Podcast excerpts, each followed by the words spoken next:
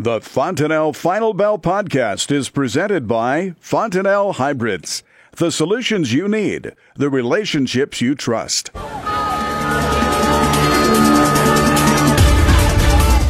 Good afternoon. Welcome to the Fontanelle Final Bell here on the Rural Radio Network. I'm Susan Littlefield. Arlan Suderman is joining us today from F C Stone as we look at the markets.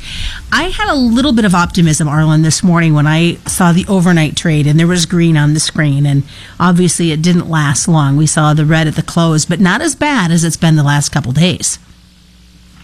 Yeah, and uh, we did get a little bit of that buying coming back, and um, but yet the selling came back, and we pushed lower. We did come off of those lows, and most of the markets, some optimism came coming uh, mid to late morning when the White House said that they had received fresh communications from China saying that uh, they uh, were coming to make a trade deal, and so that was encouraging.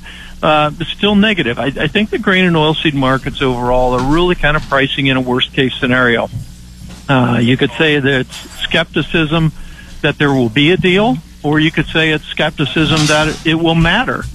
Um, that also includes their outlook for the coming year. They're seeing a Midwest that has plenty of moisture and rain makes grain, so expectations that we're going to uh, have ample supplies for the next year, and a A trade deal, if we get it, isn't going to make much difference. That's what I mean when I say I think the market's pricing in a worst-case scenario. Uh, I guess the positive of that, if you're a producer, is is kind of the thinking, well, if there are going to be any surprises, I guess that improves my odds that surprises would be to the upside. Uh, obviously, producers would like to see some of those surprises play out and get us some better prices. Corn has probably performed the best coming off of its lows. Soybeans, what buying we've seen has merely been consolidation near the lows, while corn has actually tried to come back. And if we look at December corn, you know, we had to sell off on Monday on uh, on the Trump tweets, but uh, December corn, uh, well, I guess it came down at right at the close, but really it traded today within four or five cents of uh of last Friday's close, and then settled a little bit below that. Now, I saw earlier um, a statement that came from the president in regards to iron, steel, aluminum, and copper um, with Iran. Do you see that playing into our markets in the next couple of days just because it's another sanction on another country? Um, that feeds into the broader money flow issue of global economy slows down because of trade tensions and conflicts, so therefore sell the commodity sector. And uh, the fact that the equities are higher today, um, I think, is a positive. That's not necessarily spilling over into the grains, but that impacts money flow sentiment longer term, that there's some sense that we're going to be able to survive some of these trade conflicts. Um, but uh, all of this kind of plays into this. What's our trade environment globally? It needs to be positive in order for global economic growth, in order to have uh, movement of commodities, demand for commodities, and And so that's where the uncertainty lies, and one reason the grains are hurting right now. We do have a big report coming up on Friday with the WASDE report. What are your thoughts on the, the preliminaries leading into it? Well, the trade is basically expecting U S D A to confirm ample stocks coming into the next year.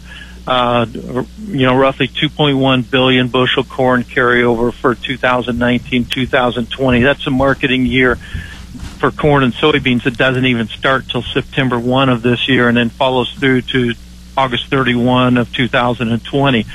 Uh, soybeans, uh, the trade is expecting stocks of over nine hundred million bushels. I would argue it's much higher than that because of the demand destruction taking place in China. Uh, wheat stocks staying above a billion bushels or, or thereabouts.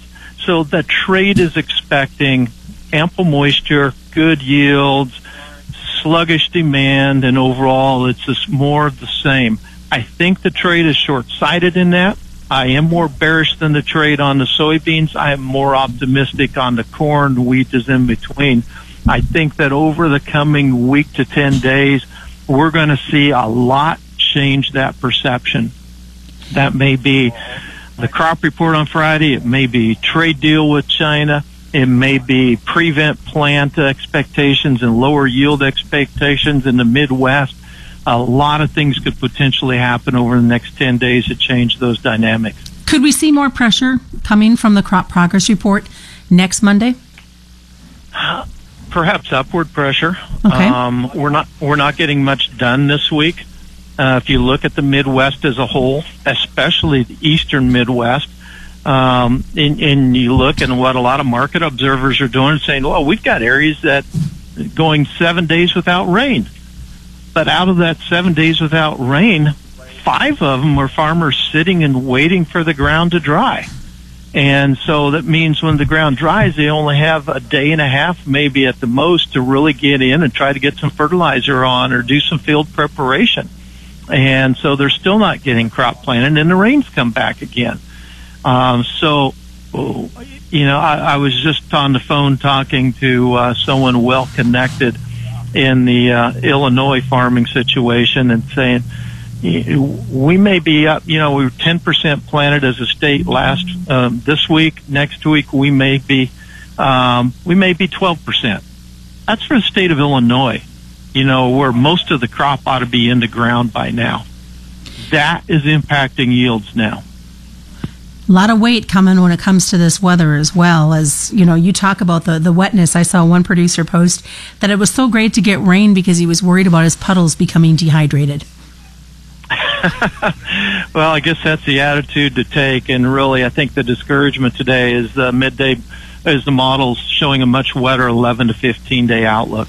Not what we want to deal with. Stick around, folks. We do have more coming up in the second half, and no surprise, we're going to talk some African swine fever as well. You are listening to the Fontanelle Final Bell right here on the Rural Radio Network.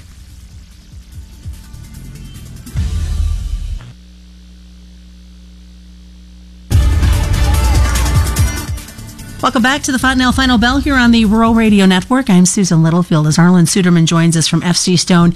We were just talking about this over the break. You know, we were joking going into the break, Arlan, that, you know, fields, some, you know, we're happy to see some moisture, joking because their puddles were dehydrating. But a lot of guys I know that have corn in the fields are worried about soil temperatures. They're worried about lack of sun. And you brought up a really good point over the break of how much of that's going to have to be a replant. Yeah, absolutely. And this uh, contact I talked to in Illinois said that uh, really we could see thirty-five percent of the corn that's planted in Illinois have to be replanted, and uh, that's true across the Midwest. Uh, it's certainly a problem. Looking at the livestock side, let's start out with African swine fever. I know that, excuse me, South, South Africa had a new announcement of the African swine fever. Yeah, it's back in Africa. Uh, this isn't the first report of it in South Africa, but we're getting more reports, meaning it's spreading. Uh, it's just becoming more of a global problem right now. We already know it's in some of the wild boar population in Europe as well as in Russia, and that's probably how it ended up getting in China in the first place. We certainly want to keep it out of uh, the Americas. Um, we don't need it here, but it's, it's high risk, and I know our government is doing everything they can to try to make sure they keep it. You know, you need a bumper music uh, ahead of this segment each week, the African swine fever update, Susan, and have some bumper music in there so everyone knows to turn up their radio. Exactly. Now, as you look at this, I mean, there was that meeting that took place last week um, in Canada as they prepare and, and learn from what's happened overseas. What are you seeing? Is there continued talk about um, the effects that it's having on our hog and our soybean market? Well, I, I think most people are still underestimating its impact. Uh, we're at forty percent reduction in hog feeding. We have seen uh, one major uh, a pharmaceutical company rep in their earnings report or earnings call said that uh, his contact said it could be as high as fifty percent. I, I wouldn't be surprised at that. We're not ready to go there based on conversations with our contacts. Um, another source we talked to inside China said thirty, thirty-five percent. I'm very comfortable with our forty percent. Um, we're seeing that drop in soybean demand. I think most in the industry, when they put together their estimates for Friday's WASDE report, are expecting U S soybean exports to remain strong over the coming year. And I see nothing to indicate that as the case. And that's why anyone who sees our estimates for Friday uh, we're probably going to be much higher than even U S D A, because I don't think U S D A is, if you look at the U S D A attaché reports, um, the U S D A attaché in China is is reporting a far less serious situation regarding African swine fever than what we're getting on the ground from our people on the ground. So I think U S D A is going to have a higher demand estimate there for soybeans. Uh, so this is a, a big surprise coming. It's just going to be the gift that keeps on giving in a negative way, and going to be a real problem for soybeans. Not so for corn. Um, I, th- I think corn has the potential for some significant upside surprises. Uh, demand in, in China for corn remains steady. We're seeing firm basis holding there. Um, the, the demand is holding up. Ethanol production is rising. Food waste and hog rations is being replaced by corn. We're seeing corn demand in the rest of the world increasing as well, and livestock production in the rest of the world increasing in order to fill the need for exporting meat to China. Um, so it's a story that develops over time, but we still see it moving in that direction. Um, but uh, African swine fever is one of the big unknowns that I think most in the trade are underestimating. Well, it amazes me that we haven't gotten that numbness feeling as of yet, per se, to this continued saga of African swine fever. We're we're encountering a lot of people in the industry, and I'm talking the food industry now, who are saying, "Oh, that's just another disease. That's like so many other diseases we had. It'll it'll be gone in a few months," and and uh, not really seeing it as a big issue. And uh, so when we start laying out for them what the situation really is, it's an eye-opener. And uh, they they take back, oh, maybe we need to change our strategies. As we look at the cattle market, is there a lack of support maybe building in the long term for this market? I think here again, it's a market failing to understand the long-term implications of African swine fever, and it's a realization that that demand, we're probably not going to see significant pork shipment probably until September and later, because right now China is using those reserves that they have. Um, and so therefore we're not seeing the higher pork prices at the retail level, so to speak. So therefore we're not seeing the consumer shift to beef and poultry that we expect to see down the road. And so therefore we're not, we're in a seasonal period of weakness now. We saw the sharp collapse because it's money, momentum traders that are pushing things too far in both directions. Uh, and so the cattle market's having to just deal with that right now. Cash trade on the exchange was actually rather encouraging today at one twenty-three. A good way to kind of hit the downhill slide of the week. Yeah, absolutely. What is the best way for folks to get a hold of you, Arlan? I N T L F C stone dot com, or over on Twitter at twitter.com slash Arlan, A R L A N, F as in Frank, F as in Frank, one zero one. Thanks so much. That is the Fontanelle Final Bell, being brought to you by Fontanelle and all the local dealers on the Rural Radio Network.